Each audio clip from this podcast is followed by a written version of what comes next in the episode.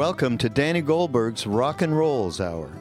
This podcast is an expression of our shared connection, and we are dependent on you, our community, for support. Please go to mindpodnetwork.com slash Danny and either click on the donate button or bookmark the Amazon link through which we get a small percentage of all your purchases. Your support will allow Danny to continue his captivating talks and interviews.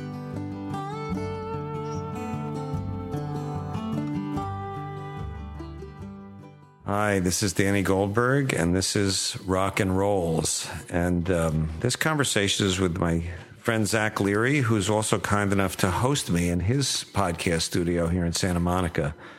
It's a first for me and for him, as far as I know. Have, have you had anyone else be the host here in the studio? I haven't, man. I haven't. So I'm, I'm sitting in my normal host chair for my podcast, and so it's good. Role reversal. Talk about roles. Well, that's uh, that's uh, that's cool. And um, you know, I just um, I want to start with one. Uh, as you know, I met you through Tim Leary, your Yeah. dad, Yeah. Uh, and um, I I can't help but notice from Facebook and from the world that we see electronically that you're doing kirtan these days. Yeah.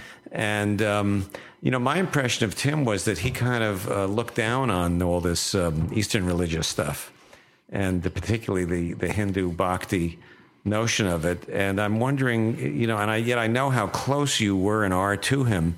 So, how do you integrate sort of the intellectual skepticism that I always felt he brought to the Ram Dass branch of the Harvard LSD team with, with, your, with, with kirtan? Well, it's a good question. It's one I think about often. And I think there's some mystery that, that surrounds the answer to the question. Because if you do go back to um, sort of the peak periods of the 60s and listen to some old vintage Tim lectures from the day, from like 65, 66, when he was first gestating the tune in, turn on, drop out philosophy. And there's this one lecture where he's just sitting there in Indian robes and he's like, tune in, surround yourself with sacred objects and spiritual books. And he was, this was pre Ram Dass, this was still Richard Alpert, mm-hmm. but he's kind of in that zone a little bit. And granted, that was sort of the parlance of the times. And it was Yeah. just, it's just what people did back then. So, so combine that with, you know, when he was dying, uh, you know, and, and when he first knew he was dying in 95, the first person he called was Ram Dass combine that with the psychedelic experiences based off the Tibetan Book of the Dead. So, you know, you kind of mix all of these things together, and I think it goes a little bit deeper. I mean, he was a he was a real cynical little shit about anything organized, you know. Right. So, but I think deep down inside, if you just said, "Hey, you know, come on, Dad, Bhakti is just about love. It's the yoga of love and devotion. What's wrong with that?" And he'd be like, "Nothing. That's great. That's fantastic." You know. So I think a lot of it was um, intellectual, like huffing and puffing. You know, like he was he was uh, yeah, um, as you know, Bob Weir likes to say, he was pathologically anti-authoritarian. Yeah. So, like any old man in a blanket or any institution, any of the world's religions, he would just automatically just dissect them because he was all about the power of the individual. But if he think if if I think if he saw it that I was doing it with my intention that I do it, why I do it, why I sing kirtan, I think he would have been supportive. Yeah. And do you and and and what what was it inside you that sort of felt comfortable flowing in that direction? Because it's a relatively new endeavor of yours, is it not? Relatively, yeah. It's about what I've been doing it about um about seven years, seven, eight years now. Oh, I didn't know it was quite that long. Yeah. And yes, well, I first discovered kirtan actually when I was a teenager, actually through the through the ISKCON movement, through the Hare Krishna movement, and yeah, I was immediately transfixed and I was like, "Wow, this is amazing!" You know, this is you know something about this ecstatic celebration is real. And I did not continue the practice for many, many, many years after that. I just thought, wow, okay, you know, this is very interesting. And I got into the Bhagavad Gita and things like that. And then I kind of just put it away for a long time. And I don't know, Danny. It's just one of those things. It's like it's the classic when the student is ready, the teacher appears sort of thing. And then I just rediscovered Ram Dass, you know, well into my adult life, in my 30s, and and it just hit me in a different way, and it and it spoke to me, hmm. and it just felt like a practice that that worked. I mean, specifically with kirtan, you know, I'm, I'm somewhat of a musician, not a very good one, but uh, when I started incorporating music into my practice, I mean, it's a great shortcut into spiritual practice. Hey, it's music. I get to play music and and worship the divine. What's better than that? So that really worked for me. Yeah. So I noticed uh, on your blog you, re- you you were affected by David Bowie's passing. I was. And uh, tell tell me about about how he fits into your view of the universe. And was he somebody when you were a kid that meant a lot to you, or or, or did it come to you later as an artist? No, he was. He was. Um, my mom, uh, you know, arguably the best thing my mom ever did to me, did for me, was turn me on to great music. You know, she instilled that in my consciousness at such a young age. And now, you know, all of these years later, 42 years later, I'm so thankful for that. I mean, what a great thing to do for your kids is mm. turn them on to David Bowie and Pink Floyd and Lou Reed and Billie Holiday and so cool. So yeah, David Bowie was my mom's favorite artist. Like it was her, you know, like for me, Jerry Garcia, it was her main Right. iconic cultural touchstone. So at an early age, you know, there was always there were a lot of she had every David Bowie album on vinyl. And every album too. I mean, deep tracks, and she listened to you know the B side of that and saying everything, not just greatest hits. You know, she was really into Bowie. So Bowie was the first music that I really started to understand. That I kind of grow up. I grew up just um, you know, wanting to know more about and listening to the lyrics. It was probably the first lyrics I ever kind of opened up the gatefold and, and, and a vinyl record and kind of was reading the lyrics and and um, so just you know Bowie was just so iconic for her. So um, you know, which which led me into a lot of other exploratory avenues for for my musical exploration for sure. But you know, but Bowie to me also, you know, adding to that, just going beyond my mom, I really feel like there was just something about like his passing that really felt like the end of something. I mean, I'd have to say that Bowie is one of the most influential cross genre, you know, musical artists, musical forces that really just used music as his as his canvas, you know. And I think he was one of the most ar- artistic forces around. That I just I feel like it's the end of something, you know. And what do you think it's the end of? Well, it's just, oh God. I mean, it's not the end of rock and roll. Obviously, you know, rock and roll will go on, and I'm sure there are other great artists out there who will come and emerge and be inspired by him and will still, you know, but, you know, as we get older, you know, all of these guys, these guys, these tent poles, you know, the Lennon and McCartneys, the Dylans, the Garcias, the Jaggers, the Bowies, you know, they're all they're all kind of starting to go. And I think just the fact that Bowie stayed current for the most part for 46 years of recorded music, I just feel it's the end of an institution, hmm. you know. I hmm. mean, his last album that came out 3 days before he died is really good. Yeah, yeah. It's really great. I mean, who else does that? I mean, you know, who else has stayed so current for that long? It's hard. yeah, it's very, very. It's very hard. And he has. So I just feel it's like the end of just like this beacon of just real artistic integrity for, in some ways, that lasted, transcended decades, you know? Yeah, as you as you know, I worked with Warren Zevon on his last few albums. And like Bowie, and as far as I know, they're the only two people that consciously made an album when they knew they were dying. Zevon did it too, right? And uh, yeah, Warren definitely knew he was dying. And and the miracle with Warren was that he lived long enough to finish the album. You know, when we put him into the studio, it was about just doing a song or two. And and he died uh, six days after the album came out. You know, he just kept himself alive long enough to see it go on the charts. Um, Bowie uh, passed just before the record came out, but it's an interesting um, headspace in terms of this whole idea of roles and a public persona that, that nobody becomes famous by accident, in hmm. my experience, and an enormous amount of conscious effort goes into that, and you don't stay relevant for 40 years without trying to stay relevant for 40 years. And yet, you know, as when you know you're you're going to leave this mortal coil, as the bard said, you know, you must be defining yourself in other ways. It's an interesting, interesting thing. And of course, Tim also died consciously. I mean, he knew he was dying, and he made a public spectacle of it. He did. You know, I, I was a, did his project with him. He did many other projects, and when I came to see him, when when he first when told everybody he was dying, within five minutes, he said, "Let's do a project. What projects can we do?" you know, and luckily, I happened to be running a record company and could spend the company's money doing a you that know a, film, and, a Yeah. film and a record. You know.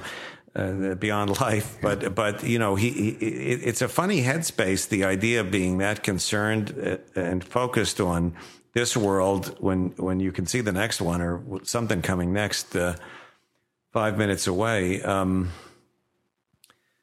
what what did Tim? You know, did he talk about the the the the? It does seem kind of like a contradiction, and yet it's a it's also a gift to the the, the rest of us who get to hear the Bowie record or the Warren record, Yeah. or or or or, or what Tim contributed in, in, in the end. What what do you make of that? Um, that juxtaposition and because you can't The contradiction you being- can't take your name with you i mean i don't know whether the i i tend to bet on the likelihood that the soul lives on i can't prove it but i i'm bet that's what i think in my opinion there are people who who are very skeptical about that but no matter whether you're a dogmatic Christian who believes there's an exact hierarchy in heaven, or or whether you're a complete skeptic about it, or a committed atheist, I don't think anyone thinks that you take your name with you. Right. You know? Yeah. I mean, I know even in my dreams, most of the time I don't have a name. D- do you know your name when you're dreaming? I, I Ah. never have. I don't have a name. I'm me. Yeah. You know, but um, Absolutely. Right. So, um, so that's a funny thing that that kind of a, we've both worked with artists. I mean, part of your background is working with a number of rock artists. Yeah. and uh, and then you grew up with a celebrity, uh, and yet. And there's this ten, there's a tendency to look at celebrity as this unspiritual thing, as this superficial thing, and yet it can be a vehicle for anything. Well, I think, you know, just go back a, just a couple steps here for a second. I it was just when you were talking about uh, Zevon and Bowie and Tim, I think, and I, this hadn't occurred to me until just now, but Tim had a lot in common with Bowie in the sense of like constant reinvention, constant reinvention, never standing still, never standing still, always finding, you know, whatever sort of new little node that you could latch onto that can keep you interested in whatever it is you're doing. Tim had no interest in playing the greatest hits Right. at all.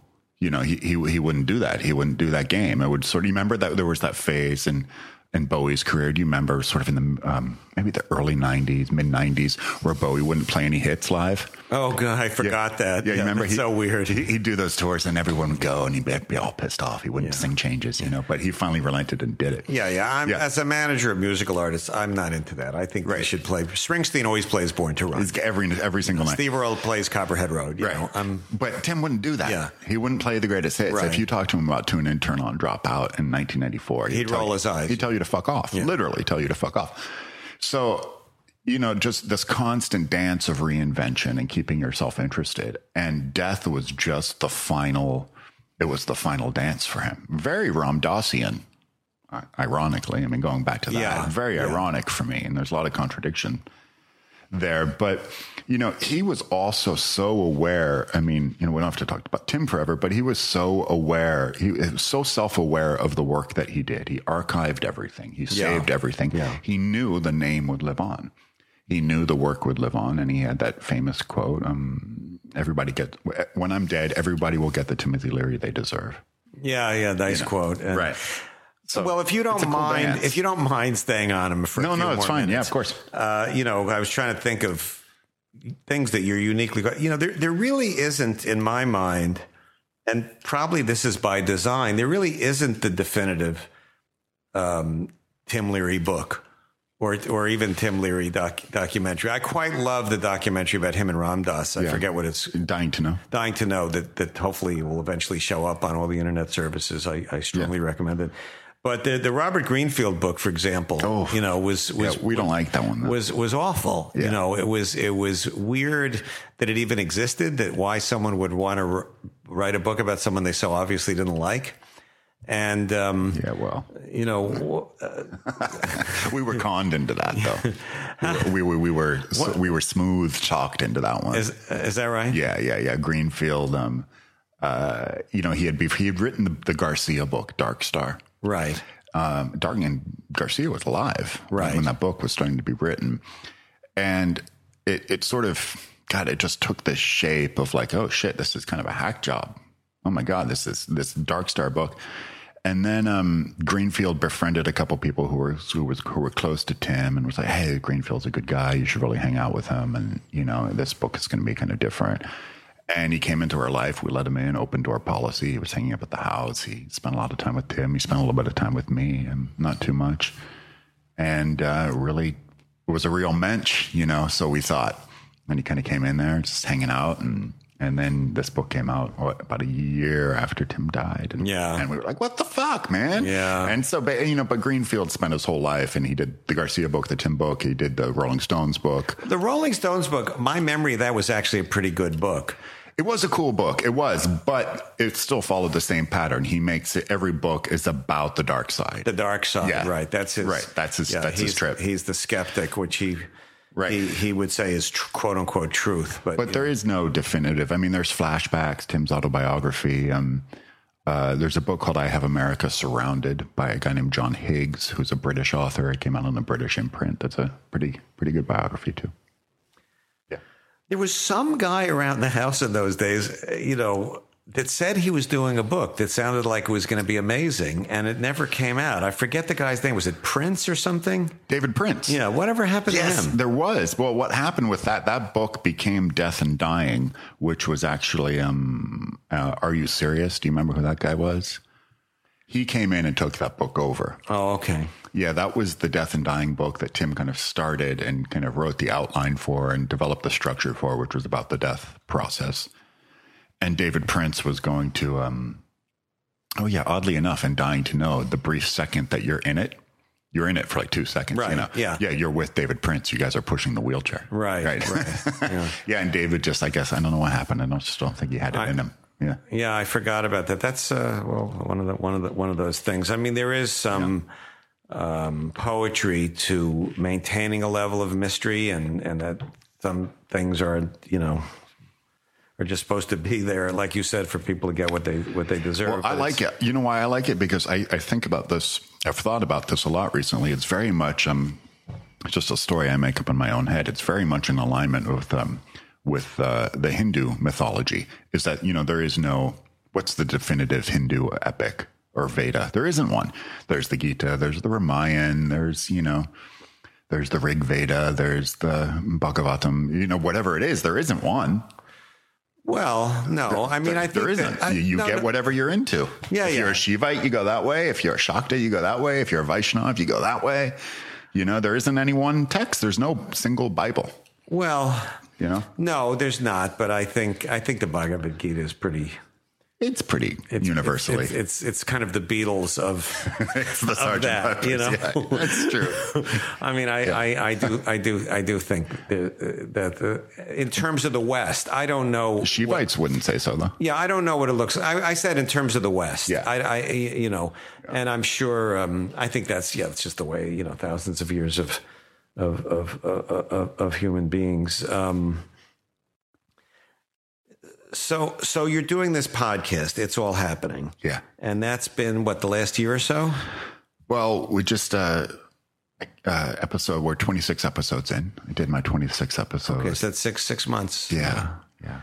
And um, what was the what was your thought process in starting that? What are you what are you trying to do with it? What it's such a funny thing. This thing we're all doing each other's podcasts, and it's it's it, it, it's. I'm excited to be part of it in my little way because I'm not a musician and I'm not a never part of any kind of creative movement. I've always been kind of the business person trying to market other people's creativity. Yeah. and um, and it's uh, it, it's it's this nascent thing coming along at a time when the rest of the internet is all clicks and short impulses and That's right. tweets, and then this is the long form alternative. This is the vinyl of That's right. You know, of Yeah. the digital world. You know, and there's obviously um, you know uh, people that want that.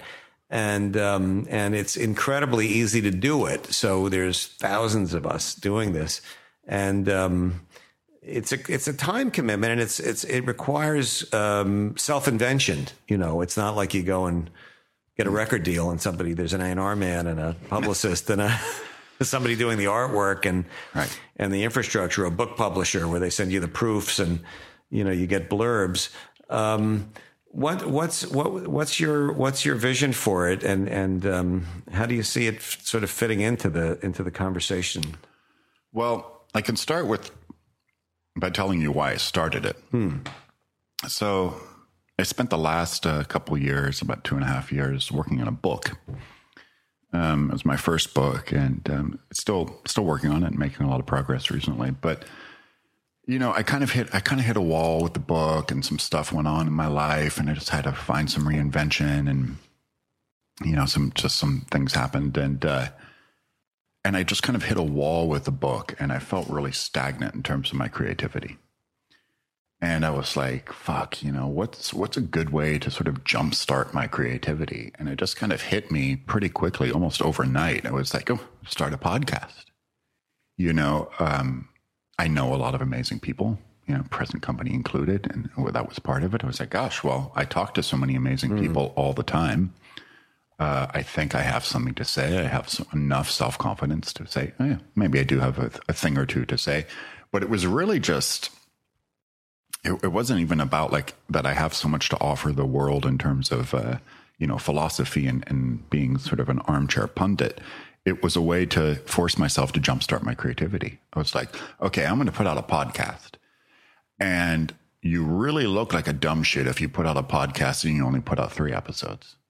You know, that's not a good look. Right. You know, right. that's a bit dilettantish. Are we? Yeah. Yeah. it was just like, that's not a good look. So it was sort of like I put it out, I built this website, I designed this logo, and it was just like, you know, so I put it out and it just started rolling. I just started asking a lot of people to do it. So it kind of just got me in this mode. And because I'm doing it weekly, it got me in this mode of being more creative, mm. singing more kirtan, working mm. on my book more. Mm. Now I'm invited to uh, give a lot more talks than, than I had been in a while and do things like that. So, I mean, that was the personal impetus behind it. And, and now I'm, you know, 26 episodes in, I'm, I do feel, hey, maybe I do have a, a thing or two to share with the world. And it's a lot of fun. It's great.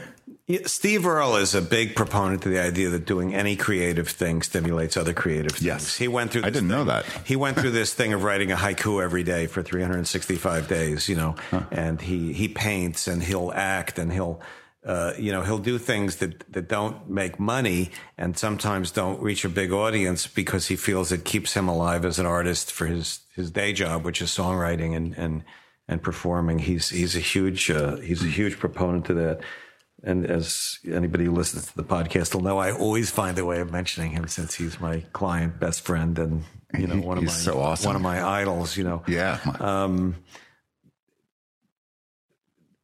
the the um, you know, I grew up. My mom was a was a uh, in her mind and in real life was a poet, not a commercially successful poet, but she you know, she's very proud of the fact that William Carlos Williams wrote the introduction to her one book, which is pretty cool since he also wrote the introduction to Allen Ginsberg's Howl, and his you know poetry fans view him as a icon. And and and she was uh, you know pre-feminist and didn't really um, didn't really um, have the kind of willpower and strength to deal with the 1950s culture and become like a public commercial success.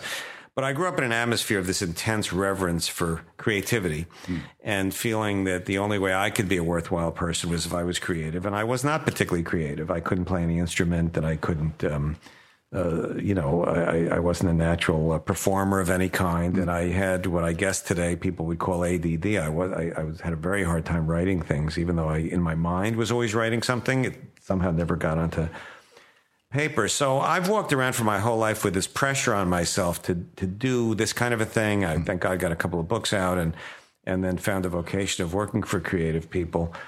Um, but but that kind of pressure about about me only feeling I have value based on um, output is uh, I don't think the most cosmic way of looking at my soul or my life. Yeah. And and I think about your background and growing up with somebody that was extremely into uh, external externality as well as having a strong inner life. and the kind of pressure that comes of growing up in Los Angeles, mm. which is which is a subculture part of Los Angeles that I think you grew up in that has a lot of people that are public and doing things. And um, you know, how do you how do you try to balance a commitment to really uh, being a soul and and the, you've written eloquently about the uh, uh, Ram Dass's world of devotion, mm. and and obviously Kirtan is all about going inside and the and the uh, marketplace of media, which is where you've made your living, and and mm. and which is a lot of fun, you know, and yeah. and and and has a lot of a lot of reasons to keep doing it. How how do you try to balance those things inside your head? Hmm. I think you just go back to some really core principles of um, that can be found within within Bhakti Yoga, and we are just talking about the Bhagavad Gita, and you know, the Gita talks about this so much is that um, you know every action that you perform, everything that you do, you're doing it for me, for for in the Gita sense, you're doing it for Krishna. Everything that you're doing is an act of devotion, even the mundane. Well, that's yeah, that's how right. it's supposed to be. That's that's how it's supposed yeah, to be. Yeah, that's that's yes, yeah. If, if, you're a, if you're a Arjuna, if you're a pure devotee, you do it. You offer you, it all to to God. You, you offer it all to Krishna, and in the you know complete sattvic sense, that means you are offering. You're taking out the garbage in the same way that you're offering making a podcast. It's all just an act of devotion, you know. So, I mean, that's the ultimate way. This is the way of the, the path of the yogi. Very hard to do so I'm not really. Look, I mean, I've been blessed, I guess, you know, for the last 15 years of, of, of my life to be able to have a lot of great opportunities where I've participated in a lot of venues for, for my work and now in, in my work as well that you, you get to have a lot of fun with the role. And because you get to have fun with the role of playing podcaster or a blogger or uh, you know, digital media strategist that I'm really not too attached to the results. Is is it? I'm really not like. Of course, I I want some people to listen to the podcast. I mean, I'm not you know stupid, but I, I really don't care all that much. It's not why I'm doing it. I'm not doing it to be Duncan Trussell or Marc Maron or something. I'm doing it because it's a lot of fun. It's really rewarding and it's a great way. We all have to spend our time doing something, right? So you know, why not do something that is is um, complementary to my soul? Yeah, yeah, And so, I mean, the original question is like, yeah, you know, if you get to dance and play in the world of, of media, and whether or not you think it's the Maya or you don't, but it's a it's an amazing kind of display of uh, the collective consciousness re- representing itself within the form of technology. If you get to play in that space and still maintain your your uh, spark and your divinity and your integrity as a soul, go for it. So you just you just dance between the two worlds. I think. Well, it's good to aspire to. Martin Luther King had this sermon that I always quote, uh, "The Drum Major Instinct." It's on YouTube, and it's one of his famous uh, yeah. sermons. And he talks about um, the desire for attention.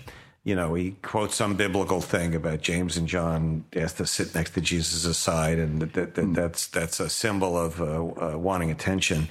And he says everybody wants praise.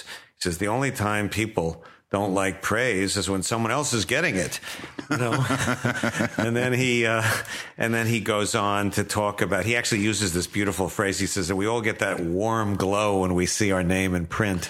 Ah, you know, yes. and uh, you know, Martin, Dr. King was copping to this, you know, and um, I was just uh, mentioned in the New York Times the other day, and I got a warm glow, you know, and I'm then I'm embarrassed by that because I you're embarrassed by that you got the warm glow. I'm embarrassed in my mind by how good it made me feel for that minute because my concept of truth is that is that I shouldn't be dependent on that, and that and that that's a I could ought to be able to enjoy it, but you know, the, the overly mm. being attached to that creates the flip side of being bummed out that I'm not getting any attention. And uh, I must say, I, I still struggle with that. I I, I don't. Uh, I, I, I, I uh, my idea of of uh, of growing up is is to be only bummed out for 15 or 20 minutes instead of 15 or 20 hours, but I can't get it down to zero. Uh, well, yeah, man. When I don't think I'm getting uh, attention that I that I that I that I covet, and and it's so hard uh. for me to just juxtapose that part of my brain with the part that when I can meditate and when I can really tune into. I happen to love the form of the Divine Mother. That just happens to speak to me. I don't believe that. Sure. I believe there's formless is fine, and there's many other forms. But for my personal way, I, I relate to the to, to the mother for, partially because my teacher Hilda Charlton, you know, was a woman and she spoke about the Divine Mother. It was the first time I heard that phrase, and partially for those mysterious reasons that we never exactly understand. Hmm. But um, I, I, have a hard time justifying my my uh, juxtaposing my my my um, desire for praise and my aversion. And then someone wrote me a mean email earlier today, huh. like a very minor, snippy email, and I was like bummed out for twenty minutes about it. Yeah, you know. Um, but hey, we all want external so, satisfaction. We do. We do. Like, so what do you do inside your head? We're supposed to be of some service to people listening to this, right. if we can. Yeah. Somebody says something that hurts your feelings, or somebody writes something that hurts your feelings, or somebody on the blog says something. Happened to me today. What, Got a nasty email today. Yeah. So, yeah. so what do you do inside yourself to to try to balance from that? Well, the first thing that I do is. Uh, I'm glad you asked because today I got a really nasty email from my ex-wife. Uh, super hurtful. Um, but you know, the first, gosh, I mean, this this sounds like you know, and I'm not I'm not that spiritually advanced in terms of my practice, but I am in terms of knowledge. is that like the first, You've got the books on the shelf. Got, you haven't read them all, but yeah, I've read a lot of them. Yeah. And um, you know, and it's it, uh, the first thing I did was uh, you know, I just I stepped inside of her, and God, you know, she's still angry, she's still sad, you know, she's still really hurt, mm. and she needs to lash out at me still all this time later. It, it's fine, you know, I can take it um, and just step inside of her shoes and have you know compassion for that. And the second thing I have to do, which is more of a recovery twelve steppy thing, because I, am in that world too, is um, uh, call somebody and really determine what's real, hmm. what's reality. You know what's or you know what's reality as a, as, as, as it applies to me. Um, so you know when you're when you're inside of those things, when you're inside of conflict, and it's just kind of wrapped around you um, you know, you just uh, it, it's a, it's this classic stuff. It's about going within. You know, it's really about going within and and being in touch with your own true nature. I don't believe I'm a bad person anymore. Mm. Did for a lot, a lot, a long time. Mm. You know, that's why I started using heroin and mm. stuff. Didn't feel I was a good person. Uh, which is just the core of it. And, and the essence of it is you just don't have enough love for yourself that you can't take care of yourself. And that's a really good temp solution. So you think, but now I do, you know, now I'm, you know, if there's anything, one thing that I can take away from being so close to Ram Dass for the last few years and to his teachings is that, um, you know, I too have a spark of divinity. Mm. I too you know, it's, right. It's, it's unlikely that God made the entire universe except for me. Yes. Right. yes. exactly. That I'm the anomaly. Right. You know, right. I'm I'm the anomaly, yeah. and I too can cultivate that divinity within me that makes me okay. That allows me to look mm. at myself in the mirror, and if people want to lash out at me, you know, I'll deal with it. Yeah, I guess the, then there's the sort of my, you know, the idea of observing, just wa- you know, watching my hurt feelings and then just saying, witness. okay, uh, yeah, the witness thing, which mm. is okay, it hurts, but is this the only definition of who I am, or is this? Is there another aspect no. of, of, of, of, of, reality? Yeah. Um, how do you? Uh, how does twelve steps fit into um, the kind of Eastern spiritual ideas that you're involved with? Is it is it is it parallel? They intertwine? Are they separate? A lot of there. It's um, it is intertwined. I think twelve step has a lot of uh, um, parallels with Buddhism, actually, with like um, uh, vipassana, in the sense that uh, there are a lot of core Buddhist principles where when you're meditating, you're meditating on exactly what is, and the acceptance of exactly the way the universe works: life, death, suffering, pain, joy, all of it. You're not trying to deny any of it. You're not trying to run away from any of it. It's you're meditating on exactly what is, and that's okay. And just breathe into it. 12 step is very much like that.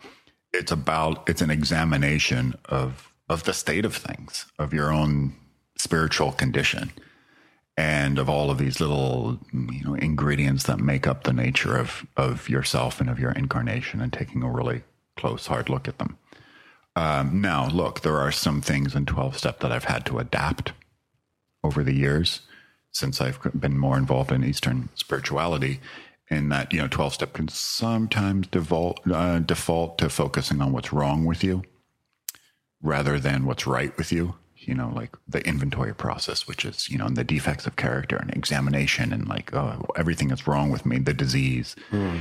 rather than just looking at the joy and what's what's right with you so there's been some adaptation there but overall i think there's a, there's a lot of similarities you know and you know, when you when you come into twelve step the first time, and especially if you've had a, a bad go at it, and like you know your your buddy Steve Earle knows, or, or a lot of people that you know, when you have a serious heroin addiction, you first come into twelve step, boy, you really think, shit, I'm, I'm I made a mess of things, and somehow you get to the point to where you're like, oh wow, not only is this fixable, but I can be I can be loved again.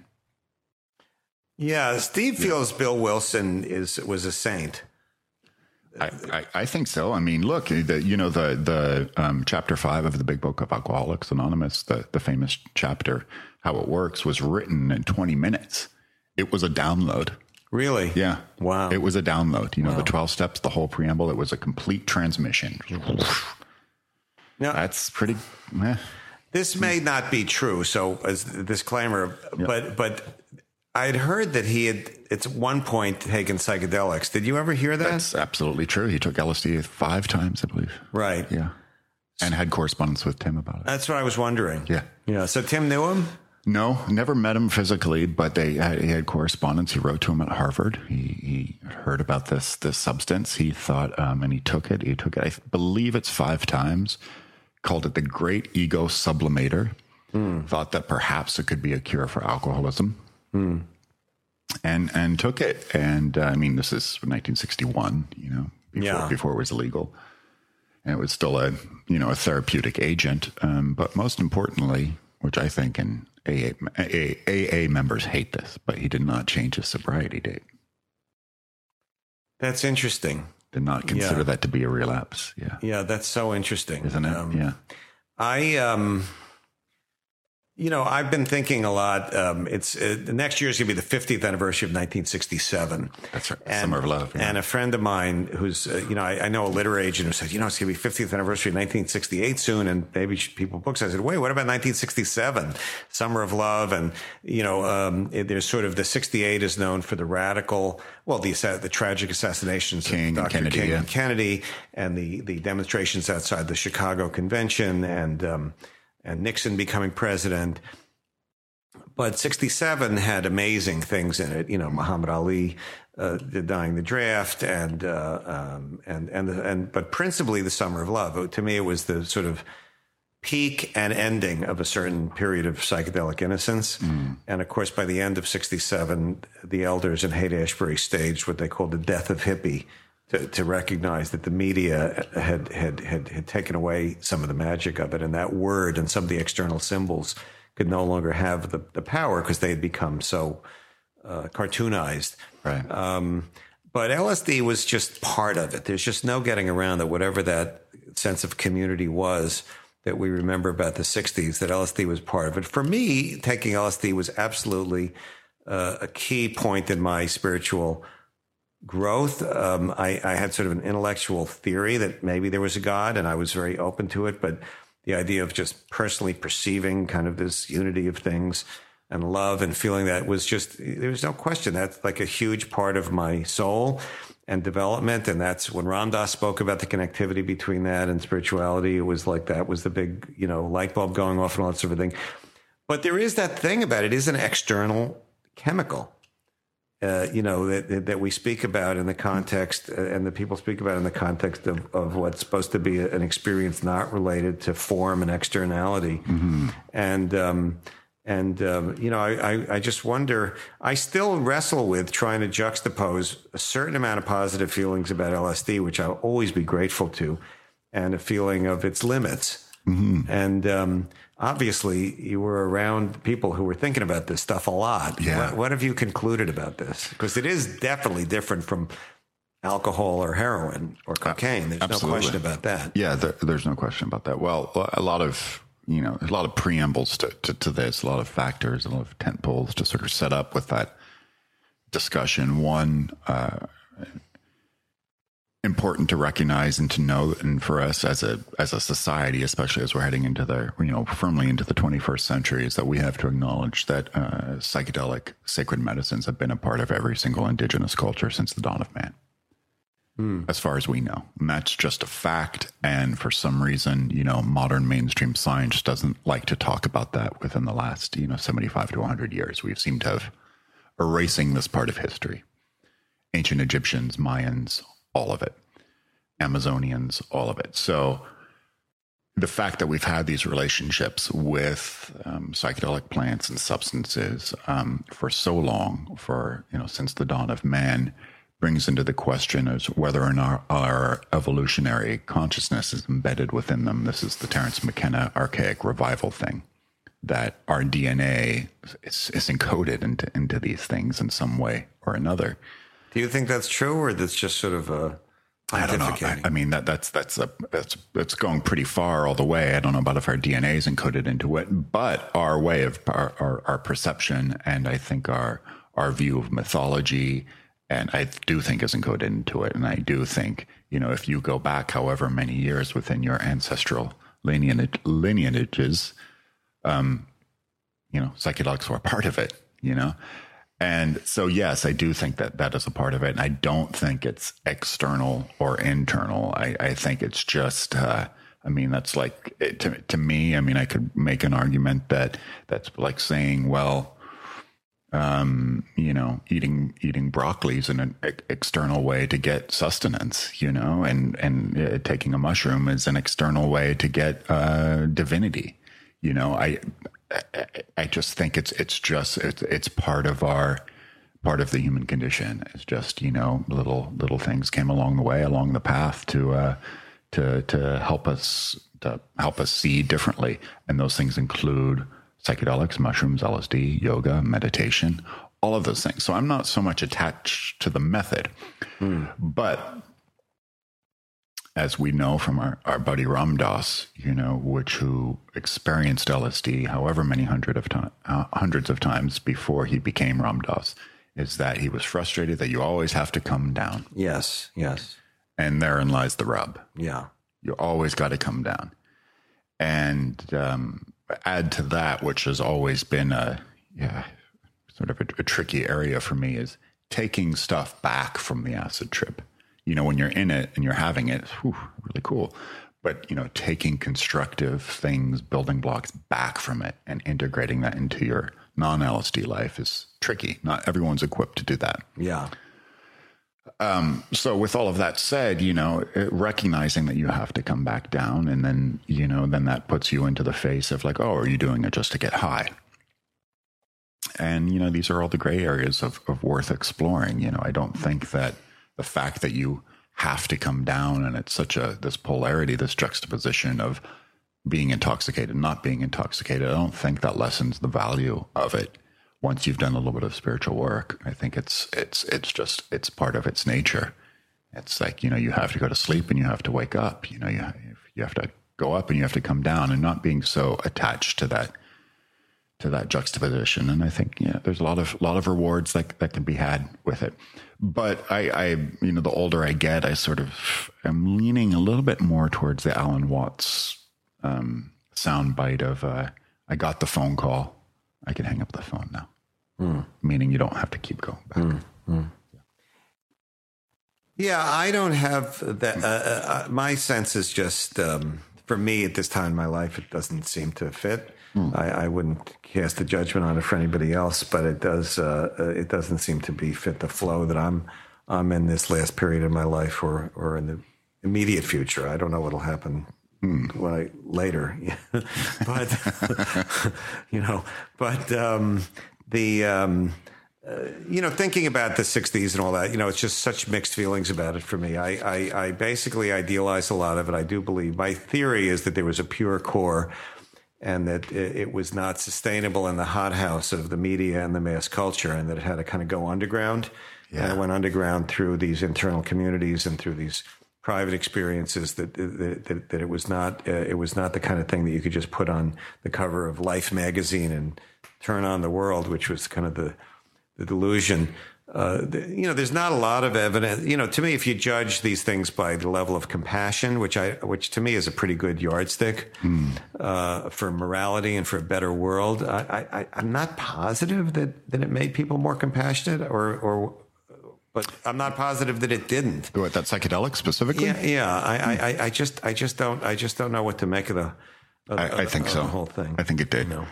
Dan, I mean, I think you have to go back to one. You know, one of the great um, Tim quotes of them all is, "In order to understand the '60s, you must understand the '50s." Yes.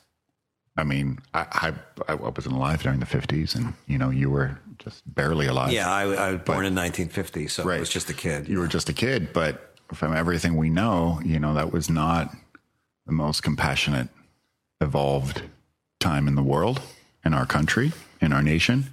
So I think what the 60s did is it blew us open. It blew us open to different uh, forms of mysticism. And look, man, we wouldn't have discovered Eastern spirituality if it weren't for psychedelics. Well, I wouldn't have. I don't think None of I, us I would have. I don't do think I would have. I mean, their Eastern spirituality was present. I mean, Yogananda writes his book. Yes, it was. in the Yog- 40s. Vivekananda comes over in the 1890s. But it wasn't, it blew open though. In the, in the, But but yeah. but it was a more academic, insular subculture. It blew open into the mass consciousness through through the psychedelic period. That's Yeah. that, that's right. I mean, but it was there were antecedents.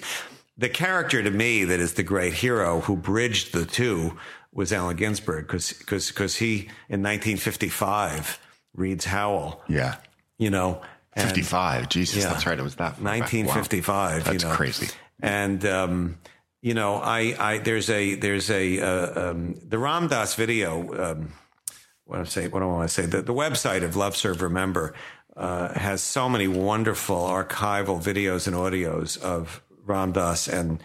And and and one of them is a, a seven part YouTube that you can get on YouTube of a conversation him and Allen Ginsberg had, and so he says to Allen, he said, I was so uh, self conscious about saying that I was gay, and you were so open about it. How did you do that? I wanted to, you know, I kept it under wraps, and I've got Harvard, and I want all these externalities. And um, and Ginsberg said, "Well, I met William Burroughs when I was 19." and he was my guru. He, he was my teacher. He he came from this wealthy family, and he had such contempt for the established order, and he was so encouraging of me to just be myself. That's how I was able to do it, you know. But um, you know, Allen in fifty five, um, you know, is that guy? You know, Wow. So wait, in the 50s, both Allen Ginsberg were out. Allen was, yeah, sure. Howl, Right. Uh, Howl, of course. you know, is openly homosexual. Yeah. Uh, you know, sucking cocks and this and that, and and that's 1955. Wow. You know, um, and you know, um, That's brave. and, and also just the whole um, exploding narrative, explo- reinventing poetry. You, you, you know, um, and um, and he went to India before Richard Alpert did. Yeah. Right. You, you know, I mean, he he he was, uh, you know, um, he, he's he's to me the most amazing. Okay. Other than Martin Luther King, he's my favorite character of the 20th century. Oh, really? Interesting. Yeah, Huh. Yeah. Yeah. I, I liked, uh, yeah, Allen was great. My, I had this great, um, uh, you know, I think Allen, and, and I mean this with the most respect. This is not a dig, but Allen kind of had a little bit of a, a little bit of a crush on me when I was younger. I wouldn't be surprised. I mean, he And he was. Uh, he was so funny about it. And he, he called me Z A C H because he, for some reason he always insisted that Zach was spelled with a K. So he would call me Z A C H. And I, and I had this great afternoon once. I only spent one, one, well, I, I met him a few times, but I spent one really quality day with him where um, Burroughs was um, displaying his uh, shotgun art at this gallery at Bergamot Station in Santa Monica. And somehow I ended up being uh, Williams and uh, Allen's driver for the day. Nice. I'm just driving them around LA. I'm only like 20, 19, 20, and it was just, it was fantastic. So good. Allen was amazing. Yeah. Well, um, I always try to keep these things around 50 minutes. So Okay. I think we're about 47 in.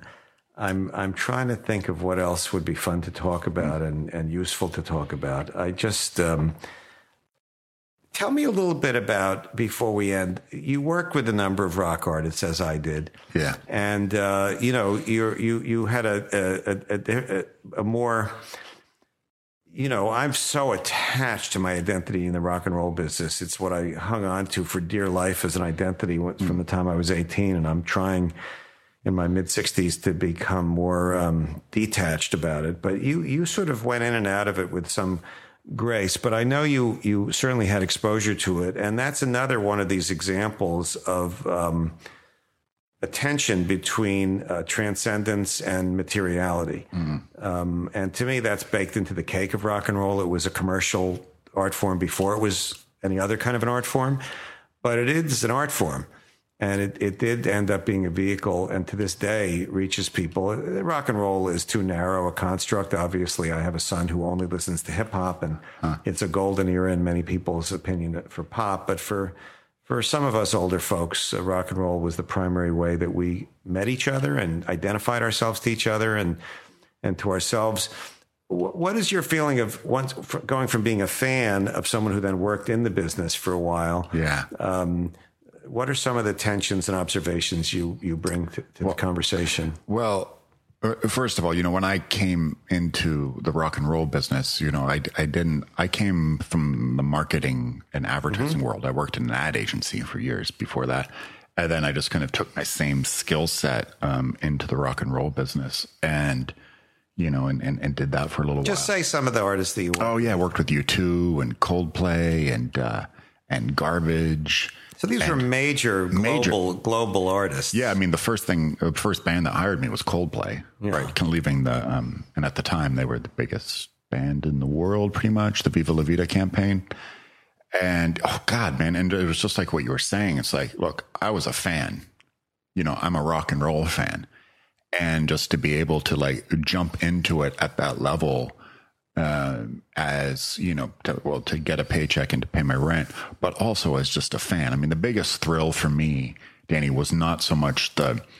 I mean, working on digital marketing for Coldplay and U2 was really cool. And it was really fun. But the biggest thrill for me was to seeing. I've always been curious as a fan to see how bands work, how the dynamics work, how what goes on when they're off stage, and how just not just the business, but just the actual dynamics of the band and how they view themselves.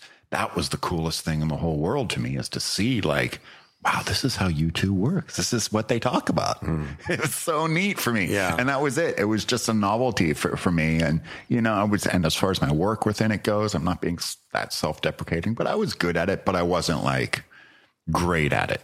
You know, I was good enough at it and, and, and, you know, maybe I'd do it again someday, but it was just so cool just to watch these guys work. And wow, this is U2 is just about to play to a stadium of 110,000 people. And this is what they're talking about before the show. That, that to me is fascinating.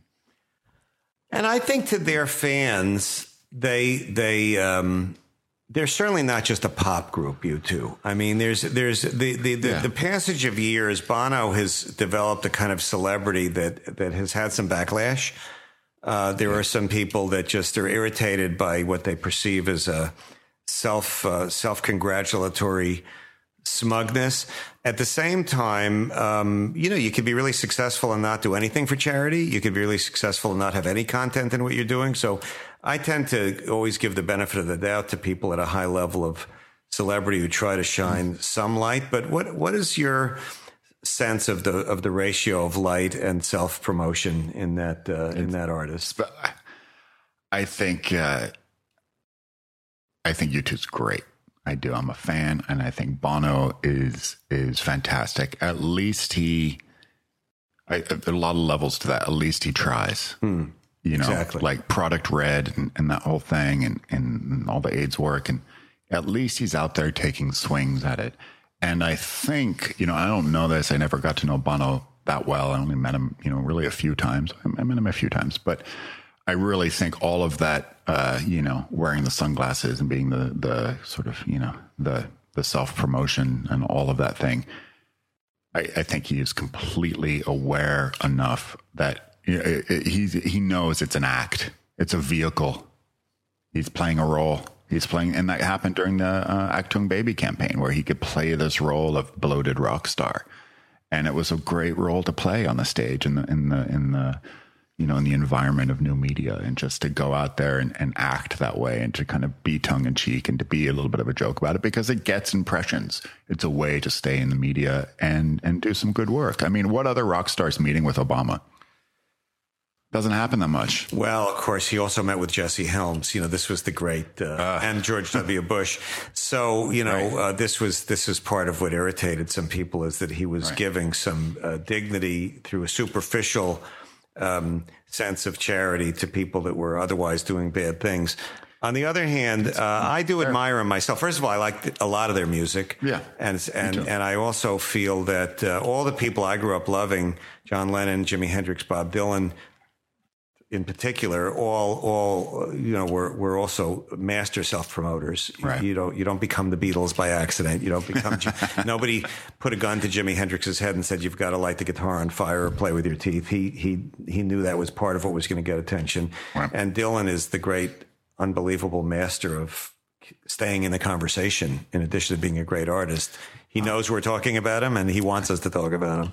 So I, uh, so I don't, I don't hold it against Bono, but he's an interesting. There's only a handful of these characters, um, and I'm, I'm interested to see um, all of them as they get older. I'm quite impressed with Bob Dylan at his old age. I must say. I think Me too. I think uh, you know, from his speech at MusiCares to his recent records. Uh, to the reissues, uh, I love Chronicles. You know, I, I think he's he's kept a level of artistry uh, to, that's that's that's pretty impressive. It's never going to have the kind of cosmic impact that, that he did at a certain period of his career, but it's uh, it's pretty it's pretty cool. All right, man. Thank cool. you very much for doing this and for hosting me. So I give you two thank yous. I urge anyone who's listening to this to listen to It's All Happening. Zach does his podcast three times as frequently as I do mine. So there's a lot more to listen to and I'm grateful to be part of the community uh, of uh, of hippie podcasters. Awesome. Thanks, Danny. Later. Thanks for listening to Danny Goldberg's Rock and Roles Hour. We appreciate your support and hope you will continue that support by going to mindpodnetwork.com slash Danny. Thank you.